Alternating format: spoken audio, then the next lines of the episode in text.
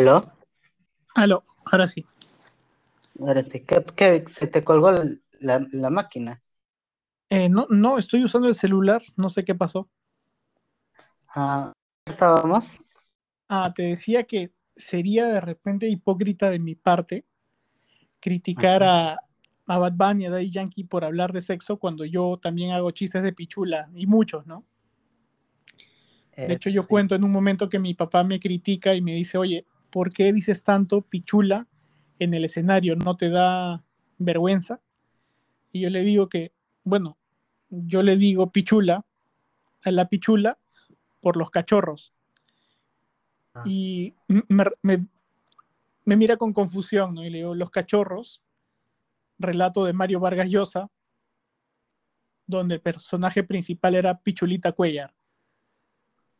Ah, Y ya cuando mi papá este, ve que su hijo cita a un premio, premio Nobel de la literatura, al decir pichula se queda más tranquilo, ¿no?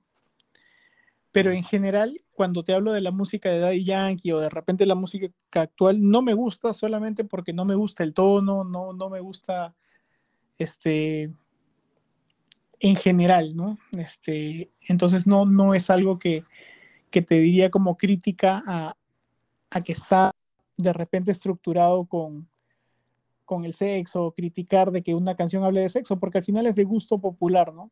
Pero yo no puedo obligar a que a alguien le guste lo que a mí me gusta, ¿no? De hecho, la comedia también es, es como la comida, ¿no? Es un gusto muy personal. A algunos les puede gustar mucho la, la comida china, a otros no. A otros les puede gustar más los dulces, a otros más los salados. Y la comedia es también similar hay muchos tipos de comedia, ¿no? El humor blanco, el humor negro, el humor marrón. ¿Cuál es tu humor, el, el tuyo? ¿De cuál es tu, tu?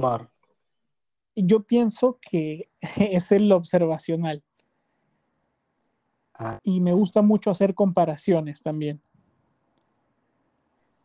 ¿Tú eres de qué fecha de Gata de Vatos? ¿Tercera? ¿Segunda? Yo soy de la cuarta. De la cuarta. ¿Has entrevistado a más gente de Gatada? Sí, he entrevistado a Vegaso, a Tixe y a Juan- a Juancho, Juancho y Yataco. Ah, Yataco, Martín Yataco. Y, y justo es- en eso estoy, de eso se trata mi podcast, de que ver cómo es que iniciaron en la comedia y cómo es que llegaron a Gatada de Vatos. Ah, ya, bueno, en mi caso, ¿cómo llegué? Pues este, a mí me buscó como Nick Fury, el buen este, Fabio Capitán. Ah, también no- a Buscó. Yo este, me presenté con él en Cuartier, así nos conocimos. Ah. Y este, ya me había visto, digamos, este, presentarme haciendo stand-up. Sí. Así fue que, entonces me, me contactó en algún momento, él, él, digamos, organiza todo esto de Gatada y me, me comentó cómo era el proyecto, este, y me preguntó si quería participar. Y ya, me, me animé, pues, ¿no? Y de hecho, este, fue, fue muy interesante la participación. Como sabes, este, no gané, pero pasé igual. Si no me equivoco, pasaste porque tu compañero no iba a poder estar. Corrígeme si me equivoco. Una persona de la... Manolo Benavides, Ajá. de la tercera fecha, quedó segundo y él no iba a poder participar en la final Ah, ok. y me dieron su vacante. De hecho, cuando entrevisté a Martín, él no quedó muy satisfecho con el programa porque este, la, con su contrincante, esposa que había fallecido, entonces eso como que le dejó un mal sabor de boca. Y por eso es que dice que si le vuelven a convocar ya no, ya no quisiera ya. E- Y Martín considera que ese es un problema del formato o, o un tema del participante. No sé, porque tengo entendido que ustedes cuando ya les llaman, les dice que les van a hacer trizas, o sea, se les advierte que el ser miércoles a ustedes. Sí, Y la verdad. que ustedes mismos componen los chistes, que yo tengo entendido. Sí, sí, es así. Es así, o sea, de verdad que yo este, antes de participar hablé con mi familia ¿no? y les dije, por si acaso me voy a presentar en un programa y básicamente trata sobre insultar a tu compañero pero en estructura de comedia. Entonces tienes que pensarlo un poco y llegar, digamos, a la, al, al insulto, pero que sea más gracioso que insultante, ¿no? ¿Viste las temporadas pasadas a tu fecha? Las ediciones pasadas. De, sí, de México y de Perú, ¿no? No, no, o sea, de las tres primeras fechas de, de Perú. Ah, sí, claro, por supuesto. ¿Cuál fue el chiste que, que el top, top, top que te gustó? Que te gustó más. De la primera fecha me gustaron, me gustó la poesía de Yoshio cuando saca su pañuelo y comienza a hacerla como una copla norteña. Ajá. Eh, me parece que usó eso a su favor. Yo, yo soy muy fan de Yoshio hace, hace tiempo ya. Eh, Sí. por, por el podcast que él tiene con Guilherme de Teorías de la Nada. Me gustó mucho el Ah, chiste de ¿está en Yera también. Teorías de la Nada está en YouTube, Es- sí. Ah, Ok. en el canal de Guilleneira. Después me gustó mucho el chiste de Yera, de, las de las conchas. De las conchas, este, ese chiste me pareció muy bueno también. Me gustó mucho también la participación del FAMS contra Thalía. Thalía se lanzó buenos chistes también contra, en su clasificación contra Chanelo. Y después contra el FAMS fue bien reñido, pero el FAMS sacó unos chistes de tetas que fueron espectaculares. El Sí, FAMS también- me, encantó.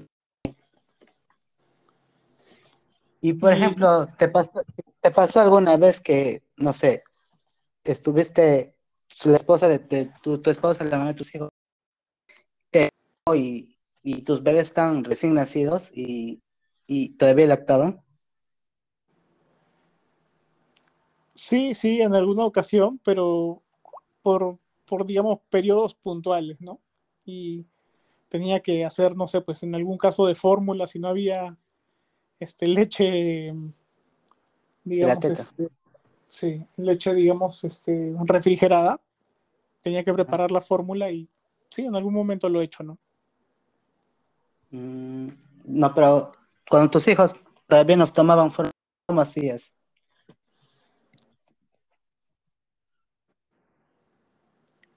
Ah, No, e- ese, ese caso no se dio.